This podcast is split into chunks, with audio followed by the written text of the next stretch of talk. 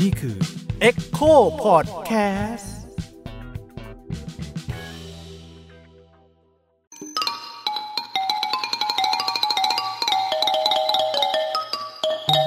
ประวัติศาสตร์ที่เพิ่งแซ่บสวัสดีครับ ผมยิ่งครับ สวัสดีค่ะ ลูกปัดค่ะ สวัสดีครับ ผมโอมอาจารย์สิทธิ์ครับผม ค่ะกลับมาพบกันอีกครั้งแล้วนะคะ กับรายการประวัติศาสตร์ที่เพิ่งแซบค่ะ เราก็ยังคงพบกันแบบออนไลน์เช่นเคยนะคะ เพราะว่าสถานการณ์โรคระบาดยังไม่เป็นใจค่ะ วันนี้เราจะมาคุยกันเรื่องอะไรเดี๋ยวคะพี่ยิ่งบรรยากาศแบบนี้ ฝนตกแบบนี้ครึ้มครึ้มๆแบบนี้ครึ้มๆมันเข้าหน้าฝนแล้วนะครับ แล้วก็ช่วงนี้ก็ทำงานดึกกันบ่อย หลายครั้งก็จะคิดถึงเรื่องที่นั่งทำงานอยู่คนเดียวเนี่ยอาจจะมีคนมานั่งทำงานนั่งดูเราทำงานด้วยนะฮะ ใช่ซึ่งจริงๆเราคิดไปเองนะคะใช่ใช่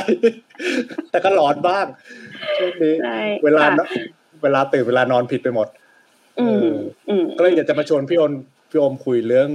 เรื่องผีเนาะใช่เรื่องผีและสิ่งลี้ลับประจวบเหมาะกับว่าในช่วงเดือนสองเดือนที่ผ่านมาเนี่ยเราเห็นสังคมเริ่ม ให้ความสนใจเรื่องสิ่งเหนือธรรมชาติ สิ่งลี้ลับ สิ่งที่มองไม่เห็นด้วยตาเปล่าวิทยาศาสตร์พิสูจน์ไม่ได้อะไรเงี้ยคือเริ่มมีการพูดคุยกันเยอะแล้วว่าแบบเฮ้ย ผีบ้านผีเมืองเนี่ยเป็นยังไง พระสยามเทวาธิราชเจ้าเนี่ยมีบทบาทยังไงอะไรเงี้ยเนาะเราก็เลยแบบอืมอยากจะชวนพี่โอมเนี่ยมาคุยแล้วก็ตั้งคำถามว่าไอ้สมัยก่อนเนี่ยความเชื่อเรื่องสิ่งลี้ลับในบ้านเมืองเนี่ยมันเป็นกันยังไงเขาเล่าถึงเรื่องพวกนี้กันยังไง แล้วเรื่องพวกนี้มันถูกนำไปใช้อะไรในทางสังคมและการเมืองบ้างเชิญเลยค่ะพี่โอมก่อนอื่นก่อนจะเล่าเรื่องผีนี่จะเล่าเรื่องชีวิตตัวเองในช่วงโค วิดโทมานิดนึงนะครับ ก็คือเอ่อเนื่องจากช่วงนี้ไม่ได้ไปไหนนะครับแล้วจริงๆก่อนหน้าที่มันจะล็อกดาวน์หรือว่าต้องที่เราต้องอยู่บ้านยาวๆหลายเดือนอย่างเงี้ยครับ ผมได้ไป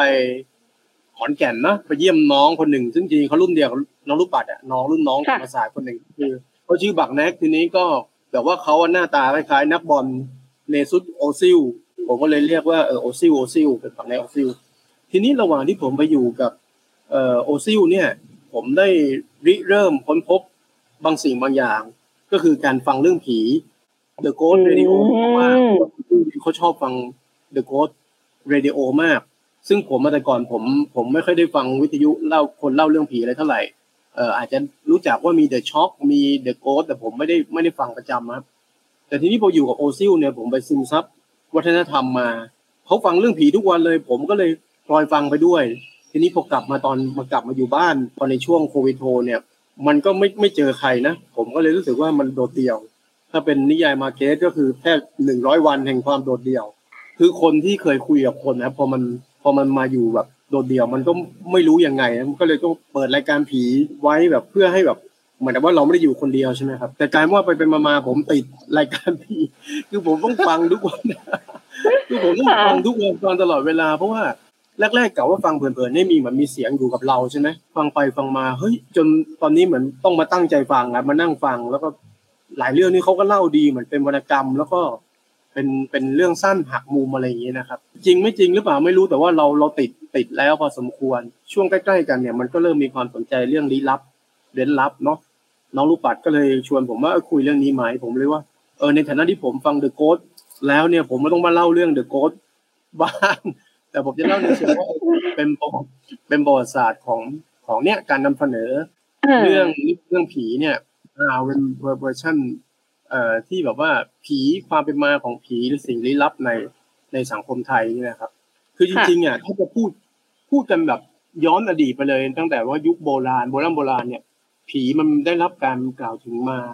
แทบในทุกสังคมนะไม่ใช่แค่ในสังคมไทยนะ ผีมัน ได้รับการกล่าวถึงมานานมาก แล้วเพราะว่าพอมันมีคนตายเนี่ย การที่คนตายไปแล้ว แล้วก็ได้กลายกลายเป็นที่เราเรียกว่าเป็นผี แล้วก็มันเริ่มมีคนที่แบบว่าเห็น เห็นแบบว่าคนตายไปแล้วเนี่ย อาจจะเห็นเป็น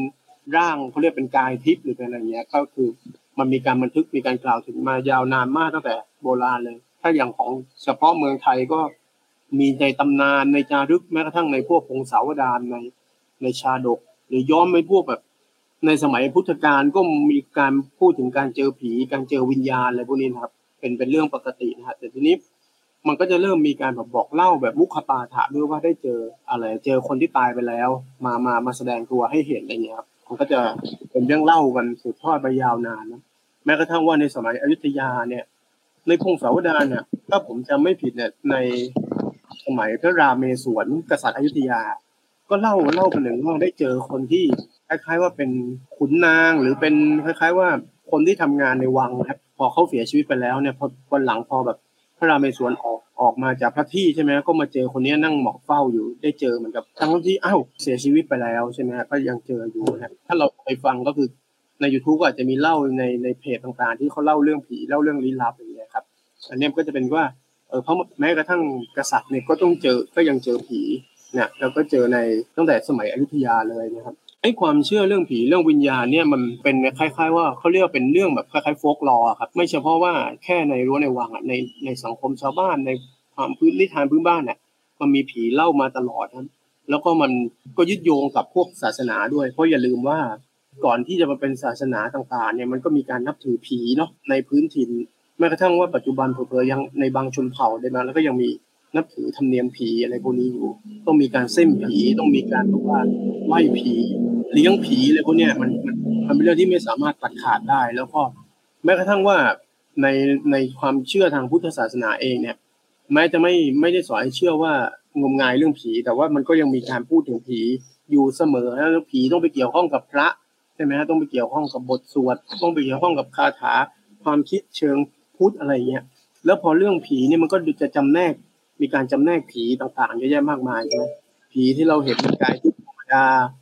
ผีเปรตนะหรือไม่ก็ผีแบบสารพัดผีที่เราเห็นว่าแบบผีชาวบ้านผีปอบใช่ไหมผีชะมกผีอะไรเนี่ยมันก็จะมีบันทึกไว้เยอะแยะมากมายคนเนี้ยนั่นแสดงว่าสังคมเราเนี่ยไม่ไม่เคยว่างเว้นเรื่องผีเลย แล้วพอเป็นเรื่องผีเนี่ยมันก็จะมาพ่วงกับเรื่องลี้ลับด้วย เพราะว่ามันจะต้องมีพิธีกรรมใช่ไหมฮะพออย่างที่บอกว่าผมมีเรื่องผีเรื่องเกี่ยวคนตายไปแล้ว มันก็ต้องมีเรื่องการทำพิธีกรรม เรื่องทางไสยศาสตร์ เรื่องอะไรเรื่องอะไรพวกนี้เนี่ยครับ ซึ่งซึ่งวันนี้เดี๋ยวผมจะลองมาอธิบายให้ฟังว่าไอ้ภาพอย่างเงี้ยมันมันถูกนำเสนอมาในให้เป็นที่ความรับรู้ของสังคมยังไงนะครับเอ่อเรื่องเรื่องผีเรื่องลี้ลับที่ผมจะเล่าวันนี้เนี่ยอาจจะมีมีข้อที่แตกต่างไปจากที่ผมเคยเล่าในในในพอดแคสต์ก็จะเป็น EP สองนะประวัติศาสตร์ที่เพิ่งแซบ EP สอง อันนั้นเนี่ยผมจะเล่าในแง่ว่าเรื่องของผู้วิเศษ หรือเรื่องของคนที่แบบว่าพูดเหมือนกันเห็นผีผู้วิเศษ หรือการใช้ไสยศาสตร์หมอดูอะไรพวกนั้นใช่ไหมครับ แต่เนี่ยเราเราจะมาเล่าในในแง่มุมที่ต่างคือ เราไม่ได้ไปสนใจเรื่องผู้วิเศษแต่เราสนใจว่าไอ้วิธีการเล่าเรื่องอะการนำเสนอเรื่องเรื่องผีในความทรงจำของคน ในความรับรู้ของคนมันเป็นยังไงใช่ไหมครับถ้าเราย้อนเข้ามาแบบว่าให้ไม่ไม่ต้องไปไกลถึงอยุธยานะหรืออย่างเช่นถ้าช่วงเสียกรุงนะถ้าเราจะ เห็นว่ามีเรื่องเล่าอะเขาจะมาเล่าว่าพวกบางทีพวกนี้มันจะมาในนิมิตใช่ไหมครับอย่างเมื่อตอนที่พระเจ้าตากสินเอ่อกู้กรุงศรีอยุธยาแล้วก็ตอนแรกกะว่าจะมาตั้งราชธานีอะที่ที่ตรงตรงที่กรุงศรีอยุธยาที่เดิมใช่ไหมครับพระเจ้าตากสินก็บอกว่าพระองค์ฝันว่าวิญญาณของกษัตริย์ยุคก่อนๆเนี่ยมาขับไล่บอกไม่ให้อยู่ไม่ให้อยู่ที่กรุงศรีอยุธยานี้แล้วพระเจ้าตากสินก็เลยต้องย้ายไปตั้งตั้งราชธานีใหม่ที่ธนบุรีนะครับ บางคนก็วิเคราะห์ว่าเอ๊ะมันอาจจะเป็นกุศโลบายนะก็คือบอกก็ไม่จะจะไม่อยู่ที่เดิมแล้วแหละแต่ต้องอ้างว่า เอ้ยผีเจ้ามาไล่ไม่ให้อยู่อะไรอย่างเงี้ยอืมจริงๆอาจจะเป็นกุศโลบายนะฮะพอมาสมัยรัตนโกสินทร์มันก็จะมีความเชื่อมโยงกับพิธีกรรมเกี่ยวกับคนตายหลายอย่างเลยถ้าปัจจุบันเขาเรียกว่าสายมูใช่ไหมฮะเป็นสายมูมูเตลูอย่างเงี้ยมันก็จะมีการทำพิธีตั้งแต่ว่าการสร้างการสร้างกรุงสร้างอะไรเงี้ยก็จะต้องแบบว่าหาฤกษ์หายามนะแล้วก็ต้องมีแบบว่า เรื่องเล่าว่าอย่างเช่นเสาหลักเมืองกรุงรัตนโกสินทร์เล่าว่ามีมีงูตกลงไปใช่ไหมมีงูตกลงไปในเสาเมืองอะไรเงี้ยมันก็จะมี มันจะมีเรื่องที่เราจะมักจะจะได้ยินว่าจะต้องหาคนที่ชื่ออินจันมั่นคงเนี่ยเอาลงไปในหลุมก่อน ต้องเกิดวันไหนปีไหน แล้วก็ผลักเขาลงไปในหลุมแล้วก็ค่อยตอกเสาลงไป อันนี้ก็จะเป็นเรื่องที่ได้ยินบ่อย ซึ่งละครบางเรื่องเนาะก็เอาเรื่องเนี้ยมาผูกเข้าไป บางคนก็บอกว่าไม่ไม่น่าจะจริงแต่เราก็ไม่รู้ว่าจริงไม่จริงใช่ไหมครับแต่ว่าเขาบอกว่าให้เชื่อว่าไอ้ตรงเสาเมืองทั้งหลายอะมันจะมีเทวดาอารักษ์หรือเป็นผีที่คอยรักษาอยู่อะนึกออกไหมฮะก็คือเหมือนกับว่าเหมือนกับว่าเนี่ยก็ต้องเอาคนเหล่านี้ไปไปไปฝังอะ ให้เป็นวิญญาณที่ฝังเฝ้าเมืองอะไรอย่างเงี้ยไอ้เรื่องพวกบันทึกพวกนี้ก็จะมีมีค่อนข้างเยอะแยะเลยหรือแม้กระทั่งว่าตอนที่เขาจะสร้างสะพานพุทธนะเมื่อสมัยรัชกาลที่เจ็ดอะก็ยังมีข่าวลือว่าจะมีขบวนการจับ คือสะพานพุทธเนี่ยนายช่างฝรั่งอะไรเนี่ยใช่ใช่ไหมฮะมาจะมาสร้างเนี่ยมีการจับคนจีน คือถ้าคนจีนเดินตามถนนแถวนั้นน่ะแถวเจริญกรุงแถวนั้นเนี่ย ก็จะโดนจับตัวไปเพื่อเอาไปตอก เอาไปใส่ไว้ในหลุมอะไรอย่างเงี้ยยังมีเรื่องเล่าพวกนี้อยู่เลยในสมัยรัชกาลที่เจ็ดแต่มันมันเป็นเป็นข่าวลงหนังสือพิมพ์นะก็คือเหมือนกับว่ามีอืมมีการเล่าทำนองนี้อะแต่ว่าบางคนก็บอกว่าเฮ้ยมันเป็นเรื่องไร้สาระอะไรเงี้ยแล้วทำไมต้องเป็นคนจีนเพราะยุคนั้นมันมีการมีการเหยียด อะไรเหยียดคนจีนอะไรพวกเนี้ยถ้าถ้ามองให้เป็นแบบไม่ใช่เรื่องลี้ลับแต่ว่าถ้ามองเป็นเรื่องลี้ลับมันก็จะมีคนแบบ พยายามทำทำนะเล่าเรื่องพวกเนี้ยว่าเออเนี่ยให้ระวังนะคนจีนน่ะ ถ้าสมมุติไปเดินเดินเพ่นพ่านไม่รู้อะไรเนี่ย จะโดนจับเอาไปฝังไว้ ในเสาสร้างสะพานพุทธใช่ไหมฮะอ่าแล้วเขาเขาบอกเหตุผลไหมคะว่าทำไมต้องโอเคต้องเอาคนจีน แต่ว่าเอาไปฝังเนี่ยเพื่ออะไรมันนำมาซึ่งอะไรการฝังคนจีนลงไปในนั้นอะไรอย่างเงี้ย เหมือนให้เป็นผีเฝ้าตอหม้ออะไรอย่างเงี้ยครับอ๋อโอเคแม้กระทั่งยุคหลังๆ ที่เขาไปสร้างสะพานในต่างจังหวัดเนี่ยเขาก็จะบอกว่าจะจับเด็ก จับเด็กจับอะไรไป ไปอะไรไปแบบว่าไปไอใส่ในหลุมสร้างสะพานเลยไอความเชื่อพวกนี้ยังมีอยู่มาจนถึงแม้กระทั่งว่าเมื่อสักยี่สิบปีที่แล้วก็ยังมีมีเรื่องพวกนี้อยู่เหมือนกันนะครับซึ่งก็ไม่น่าเชื่อเหมือนกันว่ามันมันจะเป็นความเชื่อซึ่งมันดูไม่ไม่น่าจะ ไม่น่าจะไม่เซนเท่าไหร่แต่ว่ามันก็ยังมีคนเชื่อพวกนี้อยู่พอสมควรนะมันมีพิธีกรรมเชื่อว่าจะต้องทำอะไรสักอย่างกับการที่จะจะสร้างแปลงเมืองอะไรพวกนี้ขึ้นมามันจะต้องมีพิธีกรรมอย่างการยกเสายกอะไรอย่างที่บอกว่าหลักเมืองของกรุงเทพเนี่ยก็จะมีพอตอนที่จะตอกไปมีงูมีงูประมาณสี่ตัวอะไรเงี้ยนำมาสู่ว่าเอ่อคำทำนายว่ากรุงเทพมหานครจะอยู่ได้ร้อยห้าสิบปี จะมีคนเกิดปีมะเสงสี่คนอะไรพวกนี้นึกออกนะที่ที่เขาบอก แล้วมันก็จะสิ้นสุดเพราะว่าใน ในช่วงร้อยห้าสิบปีนี้มันมันจะมีคนที่เกิดปีมะเสงจริงๆเนี่ยประมาณสี่คน ในช่วงนั้นมีรัชกาลที่เจ็ดมี แล้วมีเชื้อพระวงอีกสี่สี่องค์อะไรเงี้ยที่ที่อยู่ในช่วงนั้นคนก็เลยเชื่อว่าอ๋อนี่แหละจะสิ้นกรุงแล้วอะไรเงี้ยตอนปีปีสองพันสี่ร้อยเจ็ดสิบห้าใช่ไหมฮะ มันก็มีมมีเรื่องพวกนี้ขึ้นมา แล้วก็ประจวบเหมาะกับเกิด เหตุการณ์สองสองสี่เจ็ดห้าเปลี่ยนแปลงการปกครองพอดีด้วยหรือเปล่ามันก็เลยว่าเนี่ยแหละคำทำนายมันก็น่าจะเป็นจริงเนาะอะไรอย่างงี้ป่ะพี่ใช่ใช่มันกลารว่าไอ้ไอ้คำทำนายหรือเรื่องเล่าลี้ลับพวกเนี้ยมันมันโดนมันโดนเอามาเชื่อมโยงกับสถานการณ์ทางการเมืองครับถ้าพูดถึงเรื่องการเห็นผีอะไรเงี้ยที่ที่ผมก็เคยเล่าเล่าไปแล้วนะว่าคนพยายามจะพูดเรื่องว่าเห็นผีในวังอะไรเงี้ยในวังนี่มันเต็มไปด้วยเรื่องลี้ลับอยู่แล้วเพราะว่ามันก็เป็นสายเวทนะประเทศเรานะ มันมีอืมมันมีกระทรวงอะไรที่เกี่ยวข้องกับเวทมนต์ด้วยซ้ำสมัยก่อนกระทรวงแพทยาคม หรือไสยเวทอะไรอย่างเงี้ยหรือว่าชื่อขุนนางหลายคนมันก็จะมีเวทมีอะไรพวกนี้นะอืมที่แบบเกี่ยวกับอาคมอะไรอย่างเงี้ยนะตั้งขึ้นมาเพื่อทำพิธีทางไสยศาสตร์สำหรับบ้านเมืองเลยใช่ไหมคะอย่างเงี้ยกระทรวงแพทยาคมนี่รู้สึกจะมันเป็นจะดูแลเรื่องพวกนี้ฮะพวกพิธีกรรม พวกเรื่องเวทมนต์คาถาอะไรพวกเนี้ยคือแบบว่าดูแบบจัดการหรือพยายามจะอธิบายอะไรพวกเนี้ยแต่มันเป็นอืม รู้สึกมันจะมีอยู่ช่วงสั้น ๆ นะ ที่อืจะมมีเรื่องพวกนี้อยู่อะครับ แล้วก็จะไอ้พวกพิธีการต่างๆ เนี่ยมันก็มีการทำให้มันดูขลังเลยจริงๆ ถ้าเราพูดแบบวิทยาศาสตร์ มันก็คือเป็นกุศโลบายแหละว่า มันจะพูดเหมือนกับว่ามีคนมีวิชาบุกเข้าวังบ้าง มีผีเด็กวิ่งในวังบ้างอะไรเงี้ยอ่าแต่ว่าจริง ๆ แล้วเนี่ย ถ้าเรามองว่ามันเป็นเป็นวิธีการ คืออย่างเช่น สมมุติว่า มันจะมีพวกที่ลอบเข้าไปหานางในในวังอย่างเงี้ยใช่ไหมฮะบางคนก็บอกโอ้ยในวังมันทหารเยอะแยะมากมายทำไมเข้าไปได้ มันต้องเป็นผู้มีวิชา มันต้องปีนเข้ามาได้ ไม่มีใครเห็นอำพรางตนอย่างเงี้ย ถ้าเราพูดกันตามตรงคือมันคือความหละหลวมอะเออเออถูกไหมฮะคือมันมันคือมันเกิดเคสบ่อยในวังที่ที่นางในหรือแม้กระทั่งว่าเป็นเชื้อพระวงศ์ผู้หญิงอะโดนจู่ๆก็ท้องขึ้นมาแล้วท้องกับชาวบ้าน แล้วก็ท้องกับอืมบางทีก็ท้องกับพระนั่นแหละ แล้วพวกนี้ก็จะบอกโอ้โหมันเข้ามาได้มันต้องมีวิชาตัวเบามีอะไรอย่างเงี้ย มันเป็นที่ร่ำลืออย่างเงี้ยจริง ๆ ผมว่ามันเป็นระบบที่คัดกรองมันเข้าออกไม่เต็มที่อะไรเงี้ยจนมาช่วงหลังๆเนี่ยมันถึงเกิดความคิดเรื่อง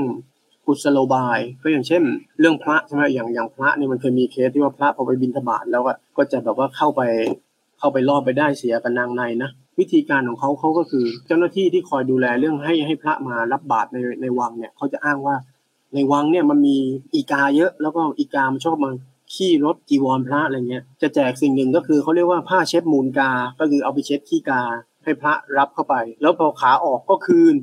ใช่ไหมต้องคืนผ้าเช็ดมูลกา มันก็คือวิธีการเช็คไงครับว่าใครหายบ้างถ้าผ้าเช็ดมูลกาไม่ครบใช่ไหมพอออกมาอ่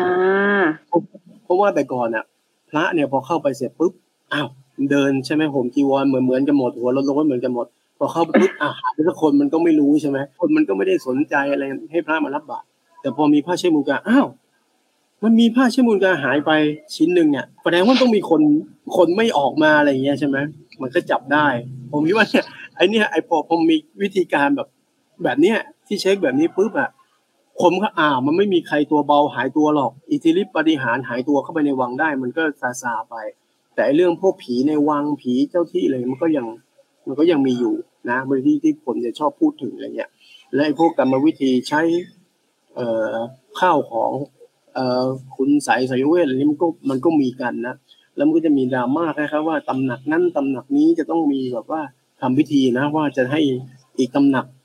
เอ่อไม่เป็นที่รักที่หลงอะไรเงี้ยนึกออกไหมอืมเหมือนเราดูละครเนี่ยมันก็มีพวกนี้แบบเจ้าหญิงเมืองนี้มีแม่หมอดีมาด้วยอะไรเงี้ย ก็จะต้องเสกจะทำให้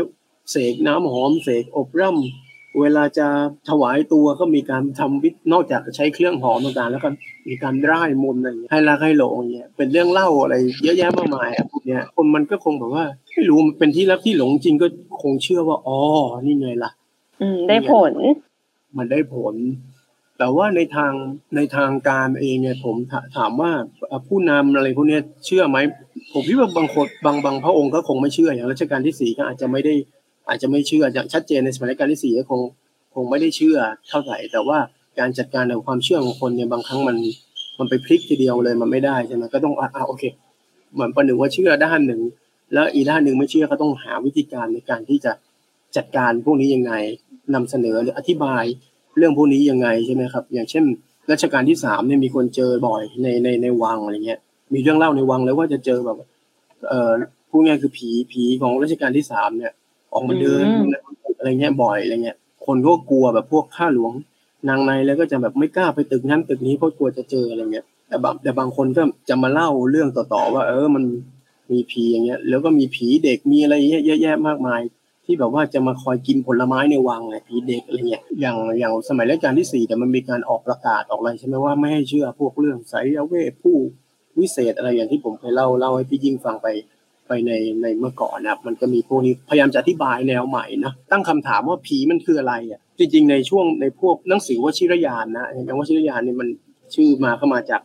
จากสมัยรัชกาลที่สี่ใช่ไหมเพราะท่านเป็นเป็นพระวชิรยานภิกขุใช่ไหมครับ นังสือวชิรยานนี่เป็นสิ่งพิมพ์แรกๆมึงที่เริ่มแบบว่าที่ลงพิมพ์เรื่องผีแบบว่าเป็นเป็นเป็นจริงเป็นจังอะนะที่แบบว่าพยายามจะอธิบายเรื่องผีอย่างเช่น อธิบายเรื่องผีปอบอย่างเงี้ยมันจะมีอำนาจผีปอบใช่ไหมฮะพยายามอธิบายว่าเอ้ผีปอบมันคืออะไร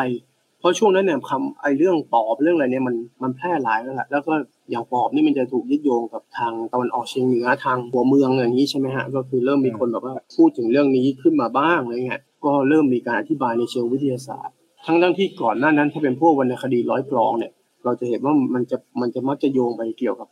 เรื่องพูดผีอย่างคุณช้างคุณแผนเนี่ยนะฮะคุณช้างคุณแผนมันก็จะมีว่า มีกุมารทอง มีคุณแผนเลี้ยงผีฆ่าเมียเอาเอาลูกมาทำกุมารทองหรือว่ามีคาถาเวทมนต์ไสยศาสตร์อาถรรพ์อะไรพวกเนี้ยใช่ไหมแต่ว่าพอตอนพอในวชิรยานเนี่ย มันเริ่มมาเป็นร้อยแก้วใช่ไหมการการเขียนแบบร้อยแก้วเนี่ย มันก็เริ่มมีงานเขียนในเชิงที่ตั้งคำถามว่าผีมีจริงหรือเปล่า มันอาจจะเป็นคนนี่แหละนึกไหมแต่ว่ามันต้องมีความอะไรสักอย่างที่มันไม่ มันไม่ใช่ว่าเป็นแค่วิญญาณคนตายอย่างเดียว มันอาจจะต้องมีคำอธิบายอะไรอย่างเงี้ยเออในสมัยรัชกาลที่ห้าหรือประมาณสักทศวรรษสองพันสี่ร้อยสามสิบอะไรพวกนี้มันเริ่มมีแนวคิดที่ว่าอคนมันเริ่มตั้งคำถามว่าจะต้องพิสูจน์ความจริงเรื่องผีแล้วแหละไม่ใช่แค่เชื่อมาตามตามกันมาหรือเชื่อเรื่องบอกเล่างมงายกันมา อย่างในช่วงต้นทศวรรษสองพันสี่ร้อยสามสิบเลยเนี่ยก็คือ ประมาณปี 2431เนี่ยมันมีหนังสือเล่มสำคัญเลย ที่ตีพิมพ์ออกมานะคือก็คือชื่อเรื่องว่าเอ่ออ่าหนังสือว่าด้วยอำนาจผีแลแลผีหลอกเนี่ยอำนาจผีแลผีหลอกเนี่ยคนที่เรียบเรียงเนี่ยก็คือเออเป็นเจ้านะก็คือเป็นพระองค์เจ้าศรีเสาวพางพระองค์เจ้าศรีเสาวพางเนี่ยก็บอกว่าเรียบเรียงหนังสือเล่มนี้ขึ้นมา เพื่อที่จะวิพากษ์วิจารณ์ ความเชื่อเรื่องผี แล้วก็พยายามที่จะใช้หลักวิทยาศาสตร์มาอธิบาย อย่างเช่นไอ้เรื่องที่ยุคนั้นมันจะมีเรื่องคนทรงใช่ไหมของพระเจ้าปราสาททอง คือพระเจ้าปราสาททองเป็นกษัตริย์อยุธยาใช่ไหมฮะแล้วก็ที่เขาบอกเป็นสร้างบางบางปะอินอะไรอย่างงี้ใช่ไหมมันก็จะมีคนทรงที่แบบว่าเออเป็นเป็นคนทรงพระเจ้าปราสาททองเนี่ยแต่คนทรงนี่ตลกมากก็คือเป็นคนทรงพระเจ้าปราสาททอง แต่พูดภาษาไทยไม่ได้ พูดได้แต่ภาษาจีนทีนี้สิ่งที่พระองค์เจ้าศรีสวพางทำก็คือบอกว่า แต่พระเจ้าปราสาททองไม่ไม่ได้มีเชื้อจีนเนี่ยแล้วทำไมพูดไทยไม่ได้ ใช่ไหมเออทำไมทำไมทำไมพูดไทยไม่ได้ทำไมพูดได้แต่จีนอะไรเงี้ยเนี่ยอันนี้อันนี้ก็เป็นการโต้ใช่ไหมหนังสือเล่มนี้ก็จะโต้ว่าแสดงว่ามันไม่จริง ใช่ไหมฮะอืมอย่างยุคนั้นเนี่ยมันมีการเชื่อว่าพอเวลาคนเป็นไข้เนี่ย มันเกิดจากเพราะว่าผีป่า ผีป่าค่ะมีอะไรเนี่ยชาวบ้านเป็นไข้ผีป่าทำให้ไข้ทีนี้เอ่อพระองค์เจ้าศรีโสภางก็จะบอกว่า แต่แต่จริง ๆ แล้วเนี่ย ไอ้ที่มันไข้โดยดูเหมือนไม่มีสาเหตุเนี่ย มันอาจจะมาจากแบบว่าต้นไม้ใบหญ้าที่มันมีพิษ หรือมันอาจจะมีมีไอพิษอะไรนะยุคนั้นมันจะมีคำพูดถึงคำว่าไอพิษก็คือ เราอาจจะได้ติดเชื้อติดอะไรมาจากอากาศอะไรเงี้ยรู้ไหมฮะอ่า ทฤษฎีไอพิษโรคเกิดจากอากาศ แล้วก็อ๋อมลภาวะทางอากาศใช่ไหมก่อนรู้จักเชื้อโรคใช่เนี่ยเนี่ยอ่าฮะเขาจะบอกเลยว่าอย่างเช่น ยุคนั้นมันจะมีผีหนึ่งที่คนจะ รู้จักกันคือผีขโมดนะผีขโมดนี่มันจะมีแสงไฟในตัวใช่ไหมมันคล้ายๆกระสืออะใช่ไหมมันมีแสงไฟ มันจะลอยไปไหนแล้วมีไฟเงี้ยพระองค์เจ้าศรีสุภาก็บอกว่าเฮ้ยไอ้ผีขโมดเนี่ยมันมันไม่ได้มีไฟอะไรอย่างนี้หรอกมันอาจจะเป็นแก๊สอะไรเงี้ย มันอาจจะเป็นแก๊สอะไรลมลมมันพาแก๊สอะไรลอยไปเลยเกิดเป็นประกายไฟเงี้ยก้าวหน้ามากเลยนะคะไอ้การอธิบายอย่างเงี้ย เพราะว่าใน ช่วงบั้งไฟพญานาคอะเราก็จะได้ยินอะไรคล้ายๆ อย่างเงี้ยว่าไอ้ลูกไฟที่มันขึ้นมาน่ะมันคือแก๊สอะไรอย่างเงี้ย บางคนก็จะใช่เอ้ยมันผีขโมยหรือเปล่าอะไรเงี้ยคุ้นมากเลยใช่ไหมเรื่องคำนองนี้ป่ะพี่ หรือบางทีอย่างอย่างอีกอันที่เขาเรียกว่าผีเหมือนกันคือพวกผีพุ่งใต้อย่างเงี้ยอืมคือมันอ่าคือมันเป็นอ๋อปดารวากตฏกการณ์ธรรมปรากฏการณ์ธรรมชาติใช่ไหมค่ะคนก็จะบอกว่าเฮ้ยมันมันเป็นผีอยู่ดีมันก็เหมือนเป็นผีเหมือนกันแล้วมันเกี่ยวข้องกับงูเขียวหางไหมอะไรพวกเนี้ย ซึ่งพระเจ้าศิริภาบอกว่าไม่มันไม่เกี่ยว มันคือเป็นอะไรสักอย่างปรากฏการณ์ผมคิดว่าคงคงได้อ่านหนังสือพวกฝรั่งด้วยแหละแล้วคงอืมอธิบายอืมเออมันไม่ใช่อะไรเงี้ยอือฮึยุคนั้นมีผีกองกอยนะอ่าผีกองกอยเนี่ยคนก็จะบอกว่ามันเป็นมันเป็นสัตว์สัตว์เป็นอะไรนะไม่ใช่มันเป็นเป็นผีใช่ไหมที่มาดูดเลือดคนอะไรเงี้ยอืมเออพระองค์เจ้าศิริภาบอกมันอาจจะเป็นสัตว์พวกสัตว์อะไรล่ะ สัตว์ต่างๆ ที่มันเหมือนดูดเลือดคนได้เป็นเป็นริ้นอืมเป็นอะไรพวกเนี้ยอืเออมมันไม่ใช่ผีกองกอยหรอกอะไรเงี้ย แล้วพอมันโดนดูดเลือดมันทำให้แบบว่า มันอาจจะมีพิษหรือมันอาจจะส่งผลให้ระบบการไหลเวียนเลือดไม่ดีมันก็เลยตาย ไม่ใช่ว่าพอผีนั้นมาดูดเลือดเราแล้วเราตายอะไรเงี้ยใช่ไหมฮะอืมอืมนี่แหละหนังสือเล่มนี้ผมก็เลยคิดว่ามันมันเป็นการนำเสนอเรื่องผีแรกๆเลยที่มันเริ่มต้นโดยชนชั้นนำแล้วก็คือคนเป็นเจ้าอะไรอย่างก็เงี้ยคือเป็น turning point ต่อการตั้งคำถามเกี่ยวกับ สิ่งที่เราเราพิสูจน์ไม่ได้คือการตั้งคำถามกับผีแล้วเนาะใช่ไหมพี่ ใช่ อาจจะขอถามย้อนกลับไปนิดนึงคือ เท่าที่ฟังมาเนี่ยปกก็จับใจความแล้วโอเคมันมันมีผีในวังเนาะแล้วมันก็จะมีผีชาวบ้าน อย่างเช่น ผีก้องก้อยผีอะไรอย่างเงี้ย พอจะบอกแพทเทิร์นได้ไหมคะว่า ถ้าเป็นผีในวังอะเรื่องเล่าอะมันจะมักมาเป็นในลักษณะนี้ แล้วมันก็จะเป็นผีประเภทเนี้ยจะเจอในวังตลอด แต่ถ้าเป็นผีแบบเนี้ยมักจะเป็นผีชาวบ้าน แล้วก็เป็นเรื่องเล่าแบบเนี้ย อันเนี้ยมันเราพอจะแยกแพทเทิร์นได้ไหมพี่ ผีในวังเนี่ย อันนี้ที่ว่าดูจากการนำเสนอเนาะก็คือผีในวังก็ส่วนใหญ่จะเป็นแบบพระวิญญาณอะไรเงี้ยของเจ้านายอืมคนองค์นั้นอะต้องเป็นผีเจ้าอ่าผีเจ้าหรือไม่ก็พวกผีเจ้าที่ผีผีเด็กผีอะไรคือแบบเขาเชื่อว่ามันมีมีดั้งเดิมอย่างอย่างมันจะมีเคสที่บอกเขาบอกผีผีเด็กในวังเนี่ยมันก็จะมามาคอยกินผลไม้ใช่ไหมการปรากฏตัวค่ะ มันจะปรากฏตัวในลักษณะไหนคะคือจะมาแบบผู้ดีค่อยๆมาหรือมาแบบ ตกใจมีกิริยาแบบไม่สุภาพอะไรอย่างเงี้ยแบบมันมันมีการเล่าแบบนี้ไหมพี่ มาแบบหลอกมาหน้าเล็กเอมาออะไรเออแบบอะไรเงี้ย หรือมาสวยโดยโดยที่เป็นส่วนใหญ่ที่ผมเห็นนะเป็นเรื่องเรื่องเล่าของพระวิญญาณเนี่ยเหมือนกับว่า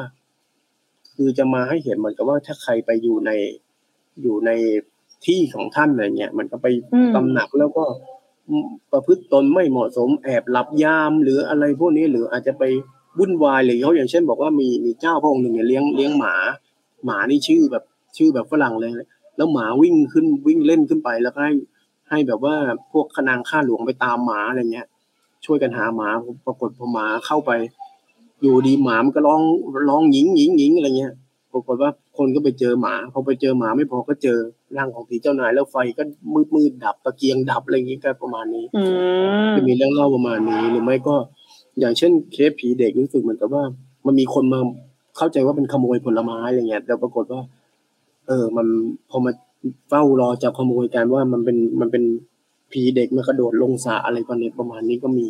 มันจะมีเรื่องเล่าอย่างนี้แต่ถ้าเป็นผีชาวบ้านเนี่ยมันก็จะสารพัดผีมันแปลกดีมกัน เพราะว่าผีชาวบ้านมันก็จะมีแบบอย่างที่บอกนะว่า ที่มันมีผีกองกอยผีขโมดอะไรตามความเชื่อชาวบ้านเนี่ย อ่าแล้วตอนหลังเลยต้องมาชนชั้นนำเลยต้องมาอธิบายว่า เอ้ยมัน มันไม่น่าจะผีมั้งอะไรเงี้ยใช่ไหมอืมอืมมันจะไม่น่าจะผีหรืออย่างพวกผีปอบผีอะไรก็เราจะเห็นว่ามันมีการพูดถึงว่า เออมันปอบทำให้คนตายอะไรเงี้ย มันก็พยายามจะอธิบายเชิงวิทยาศาสตร์มันอาจจะเป็นโรคภัยไข้เจ็บอะไรเงี้ยมากกว่าอ่าฮะ อย่างในหนังสือของพระองค์เจ้าศรีสวภาเวลาเขาบอกว่าอ่าผีชาวบ้าน ผีที่ชาวบ้านพูดถึงเนี่ยมันไม่ใช่ผีหรอก มันเป็นโรคภัยไข้เจ็บคือ ในกรณีของเคสผีชาวบ้านน่ะหนังสือของศรีสวภาเขามีเหตุผลรองรับทางวิทยาศาสตร์ค่อนข้างมาก แล้วเขากล่าวถึงผีเจ้านายไหมคะว่าไอ้สิ่งที่เราเรียกว่าผีเจ้านายอะไรอะผีพระหรืออะไรสักอย่างอะในวังเนี่ยมันมีเหตุผลทางวิทยาศาสตร์รองรับไหมว่าไอ้สิ่งที่แบบ คนในวังเห็นน่ะมันคือสิ่งนี้นะอะไรอย่างเงี้ยเหมือนกับที่เขาอธิบายเรื่องผีชาวบ้านนะคะอืมผม อันนี้ผมไม่แน่ใจนะแต่เท่าที่ผมเคยอ่านมานะ รู้สึกเหมือนว่าเขาจะให้ความสำคัญกับผีผีพวกนี้มากกว่าผีของชาวบ้านมากกว่า ในเคสผีเจ้านายนี่เขาก็คงไม่ได้ไม่ได้ไปวิพากษ์วิจารณ์เพราะว่าอย่างที่บอกว่าเรื่องลี้ลับในวังเนี่ยมันมันเหมือนจะเป็นที่รู้กันเป็นที่โจทย์ขานนะแต่ว่ามักจะไม่มักจะไม่อะไรล่ะ มักจะไม่พยายามไม่ให้พูดอะ มีการบอกอย่าพูดเลยอย่างเงี้ย ไม่ให้ไม่ให้พูดไม่เออเออ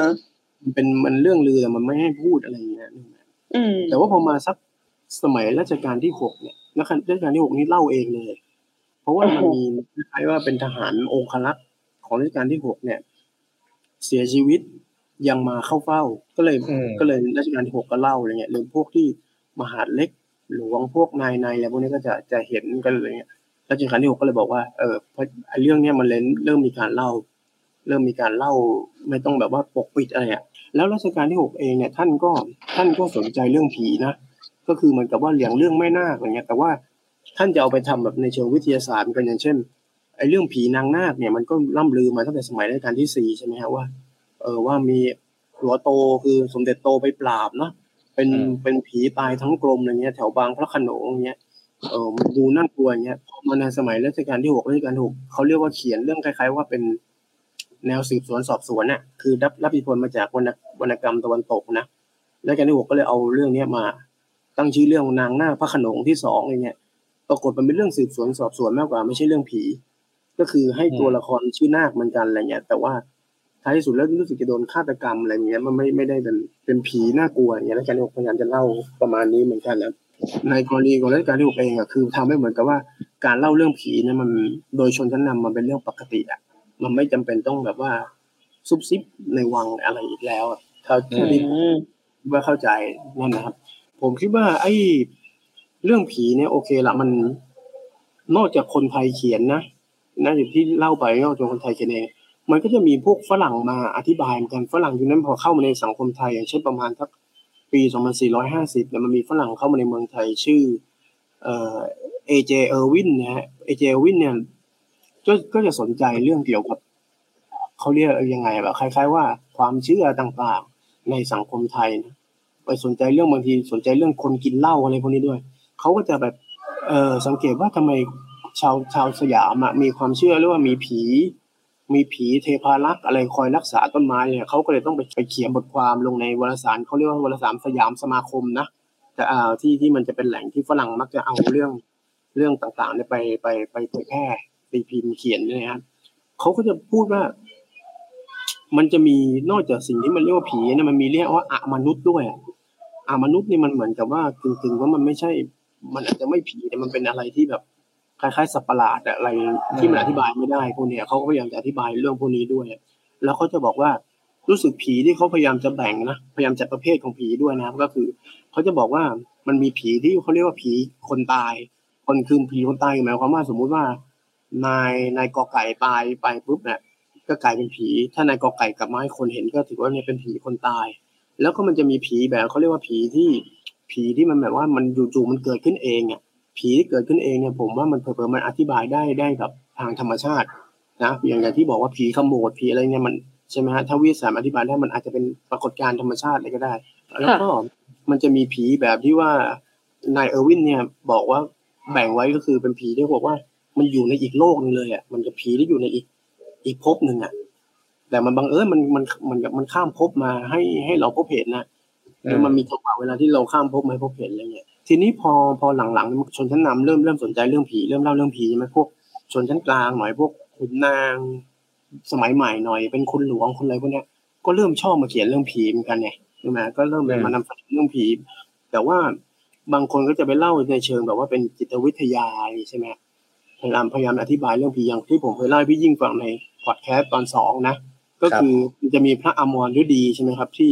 ที่พยายามจะอย่างเช่นที่เอาเรื่องผีในวังเนี่ยผีสมัยรอหกผีผีรัชกาลที่สามเนี่ยมามาบอกเล่า แล้วพิมพ์ปีประมาณปี 2475เนี่ยก็พยายามจะอธิบายในเชิงจิตวิทยาด้วยว่าวิญญาณมันเกิดขึ้นอย่างไรอ่าในเชิงแบบว่าพลังจิตในเชิงอะไรพวกนี้ด้วย อีกคนที่พยายามเล่าเรื่องนี้ก็อย่างเช่น หลวงสารานุปพันธ์เนี่ยประมาณสัก ปีใกล้ๆกัน 2474-75 เนี่ยหลวงสารนุพันธ์ก็จะเขียนเรื่องเรื่องพวกผีเหมือนกัน แต่ว่าทีนี้ก็จะเริ่มไปเล่าเล่าตำนานฝรั่งด้วยตำนานของพวกปีศาจพวกวิญญาณฝรั่งหรือแบบว่าเขาเรียกว่าไงการที่วิญญาณมาเจอโคจรมาเจอกับคนอย่างเงี้ยเนี่ยมันวิญญาณที่อยู่คนละโลกเงี้ยมาเจอกับคนได้ยังไงเลยใช่ไหมยุคนั้นตลกเหมือนกันเขาเรียกว่า วิธีคมนาคมกับวิญญาณพูดง่ายๆคือเหมือนกับว่าคนกับไอ้ผีมันมาเจอคนได้ไงอะเดินทางมาเจอคนได้ไง แต่เขาใช้คำแบบว่าวิธีคมนาคมอย่างเงี้ยของผีที่ของวิญญาณคนไปมาหาสู่กัน ไปมาหาสู่กัน แล้วมันก็พูดถึงเรื่องพวกอาจจะเป็นเรื่องเกี่ยวกับจิตใจว่าคุณถ้าคุณจิตใจยังไงมันจะได้เจอผีอะไรอย่างเงี้ยใช่ไหม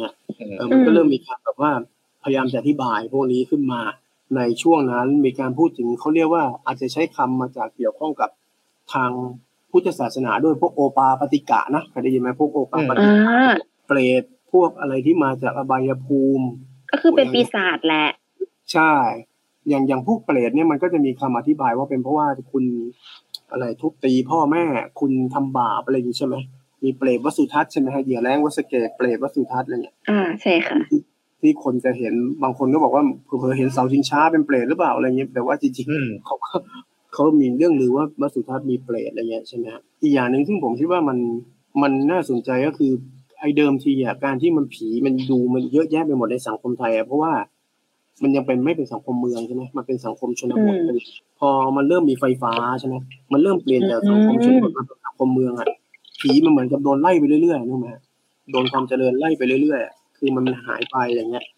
มันก็เลยเริ่มแบบว่าพูดง่ายๆคือพอสังคมมันเจริญขึ้นอะไอ้ผีในชุมชนนั้นๆอะ มันค่อยๆแบบว่า เงียบหายไปเรื่อยๆเหมือนกันนะนะฮะมันก็เลยทำให้แบบว่าคนก็เริ่มพยายามอธิบายเรื่องผีในแง่ของว่า เป็นเรื่องที่มันเป็นเหตุเป็นผลมากขึ้นไม่ได้ ไม่ได้งมงายก็ทีเดียวว่ามันมีผี ทีเนี้ยมันก็เลยแบบว่ามีการพยายามจะนำเสนอเรื่องเรื่องผีในหลากหลายรูปแบบมากขึ้นนะครับ แต่มันก็ถือว่ามันไม่มันไม่หายไปนะ เรื่องผีไม่หายไป แต่ว่ามันโดนเอามาใช้ในแง่ที่ว่า สร้างความ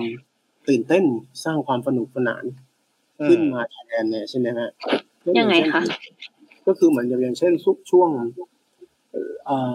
หลังเปลี่ยนแปลงการปกครองเนี่ยผมคิดว่ามันคือการใช้ผีเพื่อที่มาทวงเขาเรียกว่าทวงอำนาจอะเนื่องมาคือเหมือนกับว่า คือผมเปลี่ยนแปลงเปลี่ยนแปลงการปกครองแล้วโอเค มันมีสถานะของเจ้านายของคุณนางอะไรมันไม่มันมันโดนลดไปใช่ไหมมันก็เริ่มมีมันเริ่มมีการแบบว่า ใช้เรื่องเล่าเกี่ยวกับผีเนี่ย เพื่อจะมาทวงคืนอำนาจความเป็นแบบ แบบสังคมไทยยุคก่อนการเปลี่ยนแปลงการปกครองให้มันจะมีนางผีอะไรที่จะมาที่จะมาหลอกหลอนนะคือถ้าเราอยากพูดที่เขาชอบพูดถึงวรรณวรรณกรรมนวนิยายเรื่องปีศาจของเสนีโสพงษ์เนี่ยแต่ว่าวรรณกรรมเรื่องปีศาจของเสนีโสพงษ์เนี่ยเขาพยายามจะพูดเหมือนกับว่าเออปีศาจคือไอคนอย่างสายสีมาคนที่เป็นนักสู้คนที่เป็นอะไรนะนักปฏิวัติอะไรเงี้ยมาคอยเป็นปีศาจที่คอยหลอกหลอนชนชั้นนำตลอดไปอะไรเงี้ยใช่ไหมซึ่งมันรับอิทธิพลมาจากคาร์ลมาร์กซ์แหละเพราะว่าคาร์ลมาร์กซ์เคยบอกว่ามันใช่ไหมปีศาจคอมมิวนิสต์คือเป็นปีศาจที่ จะกางปีกหลอกหลอนยุโรปเนี่ยมันจะเป็นอย่างนี้ใช่ไหมแต่ว่าจริงๆพอหลัง 2475 เนี่ยมันมีปีศาจที่จากสังคมยุคเดิมอะปีศาจจากที่เขาเรียกว่าเอ่อในยุคที่เมืองไทยยังไม่เปลี่ยนแปลงมาสู่ระบอบรัฐธรรมนูญเนี่ยมันมีการพยายามสร้างปีศาจพวกนี้เพื่อที่จะมาหลอกหลอนมาหลอกหลอนพวกนี้เหมือนกันมาทำให้มีการหวนกลับไปเล่าเรื่องผี ในยุคก่อนหน้านั้นเยอะอย่างเช่นเหมเมชกรเนี่ยเขาก็จะมาเล่าเรื่องผีบรรยากาศในยุคสมัยรัชกาลที่ห้า โดยอ้างว่าเป็นเรื่องที่เกี่ยวกับว่า รุ่นย่าเขาอะรุ่นย่ารุ่นยายเขาเนี่ยเพื่อมาเล่าว่า มันเคยมีสังคมในยุคนั้นที่มันยังไม่ไม่เจริญเป็นอะไรเงี้ยมันมันมีผีอยู่นะมียามมีอยู่จริงๆนะอะไรเงี้ย หรือไม่ก็มันจะมีการแบบว่าหลายๆคนพยายามเล่าว่า ผีเจ้าคุณจะมาคอยดูแล สมบัติแม้ว่าลูกจะเปลี่ยนไปหรือยังสนใจแล้วใช่มันจะมีคือมันจะโดนมองว่าไอ้คนรุ่นใหม่หรือพูดง่ายๆคือคนรุ่นที่มัน มันไป เห็นดีเห็นงามกับความเปลี่ยนแปลงระบอบใหม่เนี่ยมันพยายามเออจะรีบบางอย่างอย่างเงี้ยเพราะฉะนั้นผีเจ้าคุณเออมันเลยต้องมาทวงคืน ผีคุณหลวงผีมันจะมีตัวละครนี้เยอะมาก ผีคุณหลวงอือฮะว่าลืมแล้วเหรออะไรแบบจะพูดผีความเป็นไทยอะไรอย่างเงี้ยนะผีลืมแล้วเหรอความอะไรเงี้ย ประมาณมันมีตัวละครอย่างเงี้ยเสนอเยอะมาก ผมเลยคิดว่ามันเป็นผีการการใช้ผีเพื่อมาทวงทวงความชอบธรรมทวงอำนาจเดิมอะนึกออกไหมอืมอืมพวกนี้ ถ้าอ่านพวกวรรณกรรมยุคนี้มันก็จะเป็นแบบตัวละครมันก็จะเป็นพวกผีนี่แหละผีขุนน้ำขุนนางโบราณเจ้าคุณปู่ผีอะไรเอ่อแล้วมันจะมาแบบไม่พึงใจในในสิ่งที่ลูกหลานเป็นน่ะ ลูกหลานในยุคที่ไอ้พวกไม่รักแผ่นดิน ไอ้พวกไม่ชอบในรากเง้าไปเอาความเจริญเข้ามาทำให้เสื่อมเสีย เพราะฉะนั้นแบบเราเป็นตัวแทนคนรุ่นเก่าอะไรองก็ต้องมาแบบช่วยปกปักรักษาอะไรอย่างงี้ใช่ไหมพี่ ไอ้เรื่องเล่าประมาณเนี้ย มันได้ผลไหมแล้วมันทรงพลังไหมหรือเอาเข้อจริงแล้วแบบมันถูกดูแคลน มันทรงพลังไหมพี่คิดว่าในแง่ในแง่หนึ่ง คนมันก็เคลิ้มตามผีเหล่านี้เยอะนะค่ะมันก็มันก็มีการแบบรู้สึกโอ้เจ้าคุณปู่โอ้อะไรอืมเออปู่หลวงปู่ขุนอะไรเงี้ยมันก็มีมีเยอะเหมือนกันที่พยายามจะเคลิ้มตามพวกนี้ฮะแล้วมันคงมันก็คงสอดคล้องกับว่า คือคนที่มันเชื่อเรื่องพวกนี้อะมันก็คือคนที่ยังอาวรณ์อยู่กับอดีตถูกไหมฮะ อืมอืมระบอบเดิมแหละที่มันจะมันค่อนข้างเชื่อแล้วไอการนำเสนอเรื่องผีแบบนี้มันทำงานไงแต่ว่าไอคนที่มันไม่สนใจมันไม่โอ้โหเรื่องผีมันไร้สาระอะไรเงี้ย มันไม่สนใจอยู่แล้วเนี่ยมันก็คือมันก็ไม่มันก็ไม่สนใจ มันต้องแบบทำบ้านเมืองเข้าสู่ระบอบใหม่ระบอบรัฐธรรมนูญอะไรเงี้ย ไปไปดีกว่าอะไรเงี้ยเห็นไหมแล้วมันก็มองว่าเป็นเรื่องผีเป็นความเป็นมหรสพมากกว่าเป็นความบันเทิง ผีมันก็มีพวก หนังผีเหมือนกันนะหนังหนังผีพวกนี้มันจะรับอิทธิพลจากฝรั่งมันก็จะเป็นแบบหนังปีศาจหนัง คล้าย ๆ ว่าเป็นอะไรล่ะ ผีประหลาดประหลาดสัตว์ประหลาดมากกว่า อย่างคิงคองอะไรนี้ก็เริ่มมาเมืองไทยเป็นเป็นคล้ายๆสัตว์ประหลาดผีลิงอะไรพวกนี้นะก็มันอืมคนมันมองมันในแง่ของตื่นเต้นมากกว่าอืมเล่นสนุกมากกว่า หรือแบบไปมองว่ามันเป็นความแปลกประหลาดเลยมากกว่า เป็นเรื่องผีวิญญาณอะไรพวกเนี้ยถูกไหมคืออย่างเออเล่าเรื่องครับ อ๋อแต่พอโอมเล่าเมื่อตะกี้ครับ เรื่องแบบว่า ผีท่านเจ้าคุณหรือผีแบบถ้าถ้าเรียกง่ายๆคือผีค่านิยมเดิมเนี่ยที่ที่จะมีลุคแบบแบบยุคเก่าเนี่ยเริ่มมีการสร้างขึ้นในยุคนั้นใช่ไหมมันก็เลยทำให้คิดว่าเอ้ยมันกลายเป็นภาพจำของผีในเมืองไทยเหมือนกันนะที่มาถึงจุดทุกวันเนี่ยที่ว่าผีมันใช่จะต้องเป็นคนรุ่นเก่า ผีมันต้องแต่งชุดไทย ผีมันต้องอืมแบบว่า เป็นท่านเจ้าคุณเป็นคนที่ตายไปนานแล้วอะไรอย่างเงี้ยอืมคือคือคือแล้วมันทำให้เรารู้สึก เกรงกลัวแล้วก็รู้สึกไม่ไม่ไม่กล้าไปยุ่งกับเรื่องเก่าๆอะเช่น แบบเครื่องดนตรีไทยหรือว่าแบบใช่แบบอืมหัวโขนอะไรต่างๆ ที่ที่เพราะรู้สึกว่าจะมีผีเหล่าเนี้ยอยู่ตามที่ต่างๆ หรือว่าแบบสิ่งของต่างๆ อยู่ตลอดเวลา ที่เป็นของเก่าโบราณและเราเออต้องให้ความเคารพยังเกยำเกรงห้ามตั้งคำถาม มันจะคล้ายๆกันอย่างเงี้ยพี่ใช่ใช่แล้วแบบใช่พอคิดกลับกันในขณะที่คือถ้าเป็นผียุคใหม่เนี่ย เราจะต้องแบบหาอะไรมาต่อกรหรือว่าอาจจะเออไม่ต้องเชื่อเขาก็ได้ แต่ว่าคือทริตมันค่อนข้างเท่ากันมากกว่าผีอีกยุคนึงเนี่ยอืมในขณะที่เอ้าก็เป็นผีเหมือนกันไม่ใช่เหรอวะอะไรแบบเนี้ยพี่ และอีกอันหนึ่งที่สงสัยก็คืออันเนี้ยจะถามพี่โอมอะค่ะ ก็คืออย่างช่วงที่ผ่านมามันก็จะมีแบบคลับเฮาส์ที่เล่าเรื่องผีแบบผีบ้านผีอืมเมืองเนาะพระสยามเทวาธิราชเจ้าอะไรอย่างเงี้ยพระเสื้อเมืองพระทรงเมือง ก็ทำไมมันมีการกลับมาของเรื่องเล่าชุดแบบเนี้ยค่ะ คือกลับมาเยอะมากในปัจจุบันอืมอย่างเงี้ย แล้วก็กลายเป็นว่าเออเด็กรุ่นใหม่มันก็เชื่อนะมันน่าสนใจคือ ผมคิดว่ามันเป็นการทำงานของของการเล่าเรื่องผีนะคือถ้าเรามองว่า คือเราไม่รู้นะ เราไม่เราไม่ได้เป็นลบหลู่ว่ามันผีมันมีจริงหรือไม่จริงหรือเปล่าไม่รู้นะนี่เราไม่ได้พูดแต่เราเราผมรู้สึกว่ามันไอการนำเสนอหรือการประกอบสร้างเรื่องผีเนี่ยมันค่อนข้างทำงานได้ ได้อย่างมีประสิทธิภาพแทบมาแทบทุกยุคนะคือมันมีการแบบว่า มันทำให้คนจำนวนไม่น้อยรู้สึกคล้อยตาม แม้ว่า ต่อให้คุณมีความคิดที่มันแบบว่าสมัยใหม่ยังไงอะแต่ว่าถ้ามันอืมมีจุดต่างๆที่คุณรู้สึกว่ามันมันไปได้มันไปเลยอะ นอกจากเป็นพวกที่แบบว่าไม่สนใจอะไรทั้งนั้นนะคือแบบ ซึ่งพวกนั้นเนี่ยมันจะมีบางพล็อตเรื่องที่ทำให้แบบว่า ต้องไปเผชิญกับอะไรสักอย่างที่ทำให้ต้องเปลี่ยนใจเยอะเหมือนกันนะ ถ้าในพวกอืมนิยายผีอะไรเงี้ยแบบว่า ไม่สนใจไม่ อืโอ้ยมยุคใหม่แล้วอะไรเงี้ยแต่ว่าสุดท้ายก็ต้องแบบไปเจอกับตัวเองแล้ว โอ้ ผมเชื่อแล้วครับอะไรเงี้ยมันจะเออพ่ายแพ้พ่ายแพ้พ่ายแพ้ต่ต่อออำนาจผีเออ ซึ่งเอาเออพอพี่โอมพูดอย่างเงี้ยก็จริงคือ มันอย่างนิยายของแก้วเก่าค่ะ หลายเรื่องมากเลยคือ ไม่ว่าไม่ว่าตัวเอกจะหัวสมัยใหม่ หรือเรียนทางวิทยาศาสตร์มาขนาดไหนสุดท้ายแล้วอะจะมีจุดหนึ่งที่แบบ เขาต้องให้ความเคารพหรือเชื่อบ้างว่าไอ้สิ่งลี้ลับแบบเนี้ยมันมีจริงแล้วมันก็ให้คุณมากกว่าให้โทษเขาอะไรอย่างเงี้ยใช่เออเนาะแล้วมัน เออพี่ว่ามันเกิดจากการประกอบสร้างให้ให้ให้ผีเนี่ยมันมีความแน่นแฟ้นอยู่กับสถานที่ต่างๆ อย่างอืมอย่างอย่างค่ะสมมติงานงานไม้เมืองเดิมเพิ่งจริงมางานไม้เมืองเดิมเนี่ย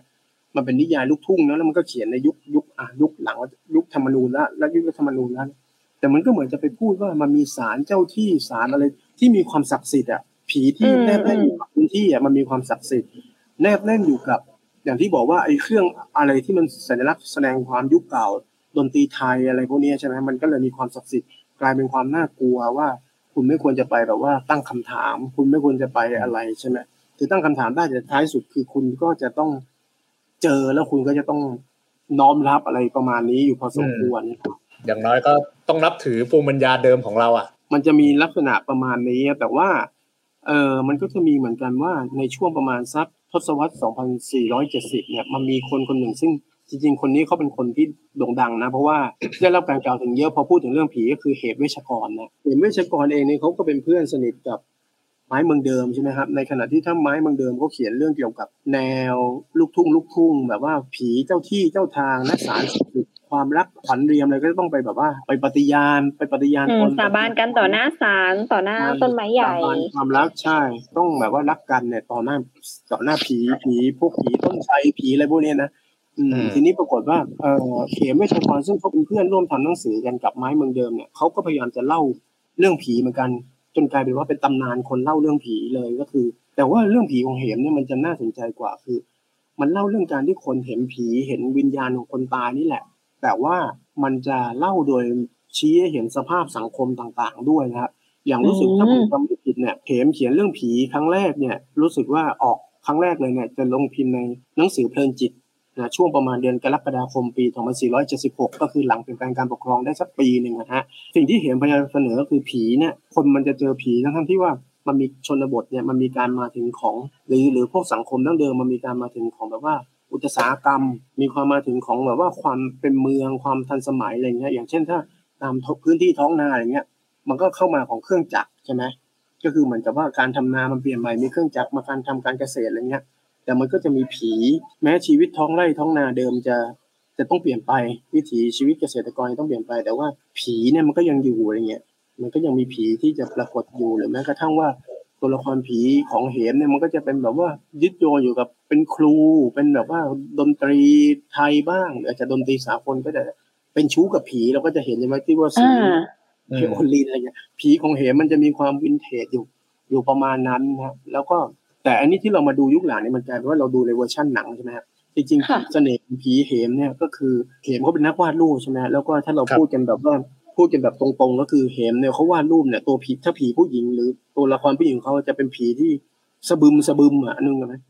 เซ็กซี่นึเซ็กกอซี่อกพี่เคยเคยเห็นการ์ตูนแบบจะต้องแบบนมใหญ่แล้วเน้นหัวนมชัด ใส่ชุดวาดวิว ใช่ ซึ่งซึ่งผีของเหมเนี่ยจริงๆการวาดรูปผู้หญิงของเหมเนี่ยมันต่างจากพวกค่ายพวกศิลปากรพวกพวกอะไรไอทางทางเป็นทางการนะกรมศิลป์นะเพราะว่าเหมนี่แกจะวาดแบบมีแบบเน้นแบบว่าสัดส่วนอะไรที่นั่นอะผีของเหมอืมมันเป็นภาพจำว่าสมมติผีเพราะว่าเหมว่าแต่งเรื่องใช่ไหมผีเหมแต่งเรื่องผีเนี่ย เขียนเรื่องผีเป็นเรื่องสั้นเนี่ย แล้วก็วาดรูปประกอบด้วยภาพจำของผีเหมเนี่ย มันก็จะกลายเป็นภาพภาพเหล่านี้มันก็คนจะจำผีแบบนี้ไปด้วยครับ แล้วพอตอนหลังมันก็จะมีการ์ตูนผีใช่ไหมแต่การ์ตูนผียุคหลังๆนี่มันก็จะกลายเป็นว่าเป็นภาพลายเส้นเลย แล้วการ์ตูนผียุคหลังนี่มันกลายเป็นว่า จะไปเชื่อมโยงเกี่ยวกับมันเป็นเรื่องแบบเป็นคล้ายๆวรรณกรรมแบบว่าเป็นรอย pulp fiction อะไรพวกนี้ด้วยใช่ไหมที่แบบว่าจะเป็นแบบว่าอืมแนวหมายนิยายผีอะไรเนี่ยซึ่งพวกนี้มันจะเกิดขึ้นหลังสงครามโลกครั้งที่สองเพราะว่า หลังสงครามโลกครั้งที่สองมันเกิดความนิยมในการจะอ่านพวกวรรณกรรม แบบเขาเรียกว่าอะไรจะเรียกตลาดล่างก็ไม่ใช่คือแบบวรรณกรรมประชาชนชาวบ้านนะอืมมากขึ้นเนี่ยไอ้นิยายผีวาดภาพเนี่ยมันก็มันวาดนิยายภาพผีมันก็เริ่มแบบว่าบูมพอสมควรและในขณะเดียวกันเนี่ยพอพอหลังสงครามโลกครั้งที่สองเนี่ยหรือประมาณทศวรรษ 2490 เนี่ย มันมีความนิยมอ่านเรื่องผีอย่าง อย่างไม่น่าเชื่อคือบูมมากการเรื่องผีใคร ๆ ก็ต้องเขียนเรื่องผีใช่ไหมฮะถึงขั้นที่แบบว่าเออแม้กระทั่งว่าเขียนเรื่องสั้นอย่างเช่น มีคนหนึ่งเขาชื่อประหยัดสอนาคนาถนะเดิมชื่อประหยัดศรีนะแต่ว่าเขาไม่เปลี่ยนชื่อเพราะมันชื่อเป็นผู้หญิงใช่ไหมก็เลย ตัดสีออกแต่ว่าเอาสอจุดอยู่ตรงกลางนะนามปากกาเขาคือนายลำคาเนี่ยประหยัดเนี่ยคุณประหยัดสอนาคนาเนี่ย คือแกคงจะล้อว่าเอ้ยความนิยมคนอ่านเรื่องผีต้นทศวรรษ 2490เนี่ยมันมากมายขนาดไหนเนี่ย แกก็เขียนเรื่องว่ามีผู้หญิงคนหนึ่งเนี่ยแล้วเป็นแฟนข้าราชการ แล้วก็มีไอ้หนุ่มคนหนึ่งเนี่ย แอบปีนปีนบ้านปีนหน้าต่างมา พูดง่ายคือจะทำชู้กันอะไรอย่างเงี้ย อืมแต่ปรากฏอยู่ดีแฟนไม่มาอะไรเงี้ย แฟนที่เป็นข้าราชการกลับมาจนนั้นก็ต้องปีนหน้าต่างหนีอย่างเงี้ยคือมันเป็นเรื่องตลกใช่ไหมฮะแต่ว่าเขาก็ต้องเขียนให้ตัวละครผู้หญิงเนี่ย ความชื่นชอบคือชื่นชอบอ่านนิยายผี ชื่นชอบอ่านเรื่องผี คือตัวละครที่มันเป็นการบอกว่าไอ้ความนิยมคนยุคนั้นนี่ยชอบอ่านเรื่องผีขนาดไหน ทีนี้มันก็เลยทำให้แบบว่างานของเหมซึ่งมันโด่งดังมาตั้งแต่ทศวรรษ 2470 เนี่ย แล้วช่วงสงครามโลกเนี่ยเหมเขาจะก็จะได้พล็อตเรื่องเยอะใช่ไหมเพราะมีความลำบากยากเข็นมีคนตายมีอะไรใช่ไหมก็จะมีหลุมหลบภัยอย่างเงี้ยผีโดนระเบิดผีอะไรเงี้ยก็เยอะเหมือนกันเนี่ยแล้วก็พอทศวรรษ 2490 เนี่ยมันก็มีนักเขียนหลายคนที่เติบโตมาอย่างเช่น ออัธจินดาออัธจินดาเนี่ยเขาเป็นตำรวจเขาจะโยงเรื่องผีไปเกี่ยวข้องกับอาชญานิยายต่างๆนะอืหรือมจินตวิวัฒน์จินตวิวัฒน์เนี่ยถ้าเราถ้าเราจะเห็นมันมันจะมีนิยายพวกที่หลังๆเข้ามาทำละครเยอะ อย่างเช่นอมฤตาลัยใช่ไหมฮะอ๋ออ่าฮะมันจะไปยึดโยงกับผีจากโบราณคดี วิญญาณจากโบราณคดีอะไรอย่างเงี้ยครับแล้วก็จะมีพวกตรีอภิรุมทายาทอสูรไอ้ปล่อยตะขาบแล้วก็จะมีพวกอย่างเช่น คนอย่างสง่าอารัมพีซึ่งเป็นนักแต่งเพลงใช่ไหมฮะเป็นนักแต่งเพลงแต่งเพลงน้ำตาแสงใต้เนี่ยแต่เขาก็จะเขียนเรื่องว่าเขาไปเจอผีด้วยแล้วก็เพลงน้ำตาแสงใต้เนี่ยเป็นเพลงผีบอก เหมือนกับว่าหลับหลับฝันแล้วได้ยินเสียงดนตรี เลยเหมือนมีผีเจอคนใส่ชุดไทยอะไรเงี้ยทำให้แต่งเพลงได้สำเร็จเนี่ยก็เลยกลายว่าเป็นเพลงผีบอก แต่บางคนก็มาแอบเมาส์ว่าจริงๆอะมันมีเพื่อนเขาที่ชื่อว่าผีชื่อเล่นเขาเรียกว่าไอ้ผีไอ้ผีเป็นคนแนะบอกเฮ้ยลองเอาเอาดนตรีมาผสมผสานกันอย่างนี้ดิ เขาเลยบอกเนี่ยมันเป็นเรื่องไอ้ผีบอก แล้วก็ไปนอนฝันเหมือนกับนั่งเมากับอืมผีผีบอกว่าเฮ้ยลองทำดนตรีอะเราเอาดนตรีไทยเอาเนี้มาผสมผสานกัน อ่า แล้วปรากฏระหว่างที่ไปนอนนอนอยู่ ยังไม่ทำไปไม่เล่นเปียโนก็ฝันว่ามีคนมาเล่นดนตรีให้ฟังเป็นอืมคนแบบยุคก่อนชุดไทยอะไรเงี้ยก็เป็นเพลงผีบอกทั้งสองแบบ ใช่ไหมฮะกลายเป็นเพลงน้ำตาแสงใต้ที่พันท้ายนรสิงห์เนี่ยหรือไม่ก็จะมันมีเคสที่ดังมากอีกเคสหนึ่งก็คือเอ่อเคสของปกรณ์ปิ่นเฉลียวซึ่งเขาเป็นพี่น้องกันกับจินตวีร์วิวัธน์เนี่ยนะปกรณ์ปิ่นเฉลียวเนี่ยเขาชอบเป็นนายตำรวจเหมือนกันเขาชอบเขียนก็มีเรื่องผีเรื่องหนึ่งที่ดังมากก็คือเรื่องเงาอุบาทว์ เพราะว่าปกรณ์ปิ่นเฉลียวเขาเคลมว่ามันเป็นเรื่องจริง แล้วเขาก็ไปชี้เล่าถึงตัวละครที่ไปชี้ผี แล้วอยู่ดีก็ปวดนิ้วอย่างหนักปรากฏไปหาหมอที่โรงพยาบาลภูมิพลโรงพยาบาลภูมิพลเนี่ยเขาเขารับไม่ได้ เพราะเรื่องนี้มันมันกลายเป็นแบบว่าตีพิมพ์ออกไปในสยามรับเนี่ยโรงพยาบาลภูมิพลเนี่ยเขาเขียนจดหมายมาบอกว่าห้ามใช้อย่างนี้นะเพราะเดี๋ยวคนเข้าใจผิดว่าโรงพยาบาลภูมิพลรักษาคนที่นิ้วอักเสบโดนผีหรือนิ้วทางจากจากผีอะไรเงี้ยเรื่องพวกเนี้ยมันก็แบบครองตั้งแต่นั้นเป็นต้นมาการนำเสนอเรื่องผีพวกเนี้ยในแง่สื่อสิ่งพิมพ์มันก็เลยครองตลาดมาตลอด จนกระทั่งมาถึงชวช่วงหลังๆ ใช่ไหมมันก็มีจุดเปลี่ยนว่า นอกจากการที่จะเป็นเป็นเรื่องผีแล้วอะ เรื่องผีแบบบนหน้ากระดาษแล้วมันก็มีผีในเสียงใช่ไหมฮะเสียงเสียงผีอย่างเงี้ยก่อนที่จะมามีเดอะช็อคก่อนที่จะมีอืมเดอะโกสเนี่ยในยุคช่วงที่เป็นละครวิทยุเนี่ยมันก็จะมีแบบว่าคุณจำเริญรัตนะที่เขาเสียงจะนุ่มๆที่อยู่ในรายการชุมทางเสียงทองอะที่เป็นรายการเพลงลูกทุ่งอะคนนั้นเขาก็เคยทำรายการเล่าเรื่องผีมาก่อนอะไรเงี้ยเออพอเท่าที่ฟังมานะกลายเป็นว่าแบบ ไม่ว่ายุคสมัยมันจะเคลื่อนไปขนาดไหนเรื่องผีนี่ก็แบบไม่เคยได้รับความ เขาเรียกว่าอะไร เรื่องผีมันก็ไม่เคยตกยุคตกสมัยแล้ว มีแต่จะแบบเพิ่มความนิยมขึ้นเพียงแต่ว่าแบบนิยมในเวอร์ชั่นไหนมากกว่าอะไรอย่างงี้ใช่ไหมพี่อะไรเงี้ย แล้วเรารู้สึกว่าแบบพอตเรื่องตัวละครมันจะถูกปรับเปลี่ยนให้เข้ากับยุคแล้วคนก็จะเอื้อมถึงมากขึ้นอะไรอย่างเงี้ย ในขณะที่แบบผีโบราณอย่างเงี้ยอันเนี้ยเอออันเนี้ยก็สงสัยว่าทำไมผีโบราณมันที่ทางของมันในการให้ความเคารพมันก็ยังคงอยู่อะไรแบบเนี้ย คือเรารู้สึกว่าแบบเอาเข้อจริงแล้วอะไอ้เรื่องพวกเนี้ยที่มันไม่หายไปไหน เพราะว่าเราในชีวิตประจำวันของเราเองอะทั้งในโรงเรียนนอกโรงเรียน ทั้งในบ้านนอกบ้านมันก็มันมีพิธีกรรมในการประกอบสร้างให้เรารู้สึกว่าแบบ เรายังยึดโยงกับผีพวกนี้อยู่ไม่เคยเสื่อมคลายอะไรอย่างเงี้ยด้วยหรือเปล่าอะไรเงี้ย อันนี้ก็เป็นข้อสังเกตเนาะอืมแต่น่าสนใจนะคือคือคือที่ลูกปัดพูดเมื่อตะกี้ครับ คือเท่าที่ฟังมาทั้งหมดของของที่โอมเล่าอะคือมันเป็นการพยายามทำความเข้าใจผีในในในแต่ละยุคอะใช่ไหม แล้วแต่ว่าจะเอาความรู้แบบไหนไปจับตอนช่วงไหนความรู้แบบไหนเข้ามาในสังคมก็อย่างวิทยาศาสตร์ก็เอาก็หลังๆก็ค่อยเอามาจับอะไรอย่างนี้ใช่ไหมเออทำความเข้าใจแต่แต่อันหนึงที่ที่สงสัยมาก ๆก็คือว่า สมมุติว่าเราเจอผีสองสองยุคอะเราเราก็ยังรู้สึกว่ารีแอคเราจะต่างกันนะเช่น สมมติเราเจอผียุคโบราณอะผีท่านขุนผีอะไรเงี้ย เราจะมีความรู้สึกแบบหนึ่งกับผีแบบเนี้ยเอแต่อถ้าแต่ถ้าเราเจอผีแบบเอ่อ ผียุคเนี้ย ผีแบบอ่าคนเพิ่งฆ่าตัวตายที่หอพักสมมติอะไรเงี้ยเออพอไปเจอผีแบบนั้นนะความยำเกรงเรามันจะต่างกันอะ เออ คือถ้าเจอผีแบบเจ้าคุณน่ะ เราจะยกมือไหว้เอาทูบเอาเทียนไปไหว้แต่ถ้าเจอผีแบบผีในหอพักอะเราจะตามหมอปลา อืมใช่ ใช่ใช่คือผมว่าในแง่หนึ่งอะเรื่องเรื่องผีเนี่ยมันเป็น มันเป็นเครื่องมือหนึ่งซึ่งรักษาพยายามจะรักษาอดีตบางอย่างไว้ครับอืม ความคิดแบบขนบบางอย่างไว้อยู่เหมือนกันเนาะโดยเฉพาะเรื่องพวกผีผีเจ้าคุณผีอะไรพวกเนี้ยมันจะมีรักษาขนบไว้อยู่นะ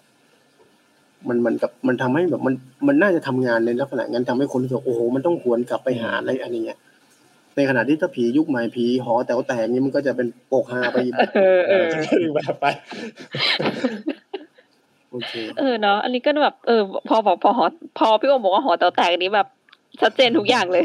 เออ เออน่าแปลกใช่เนี่ย สุดท้ายแล้วพอพี่โอมเล่ามาเราก็เห็นว่าไอ้เรื่องผีเนี่ยเขาจริงไอ้ความทรงพลังของมันน่ะ มันก็จะถูกหยิบใช้ในโอกาสต่างๆ ไม่ว่าจะเป็นหยิบใช้ถ้ามันเป็นเครื่องมือในการเขาเรียกว่ารักษาอำนาจบางอย่าง มันก็ถูกหยิบใช้เป็นเครื่องมือเพื่อรักษาอำนาจ มันถูกหยิบใช้เพื่อสร้างความบันเทิงไอ้เรื่องผีมันก็ถูกเอามาใช้ ถูกหยิบใช้เพื่อแบบต้องเขาเรียกว่าอะไร ปกป้องอะไรบางอย่าง มันก็ถูกหยิบใช้เอาเข้อจริงแล้วนี่แบบ เรื่องผีนี่มันโคตรฟังก์ชันในสังคมเลยไม่ว่าจะมองด้วยมุมไหนอธิบายด้วยมุมไหนวันนี้คือเล่าอันเรื่องการนำเสนอเรื่องผีให้เห็นแบบไทม์ไลน์ว่ามันเออมันเป็นยังไงก่อนที่เราจะมาอืมเป็นแบบติด แต่มันเป็นเรื่องที่คนติดจริงๆนะเรื่องผีติดไม่น่าเชื่อใช่มันแบบต่อให้ไม่เชื่อยังไงก็ต้องยังฟังยังยังอ่านอยู่นะอืมอืมเอาเอ้ยเขาจริงปัดปกตินิยายนะนิยายผีพวกวรรณกรรมอะไรมันก็โอ้มันก็ตื่นเต้นดีอะไรแบบเนี้ย พอพี่โอมพูดถึงแบบเดอะโกก็เดี๋ยวว่าเออต้องไปหาฟังบ้างละแสดงว่ามันน่าจะมันจริง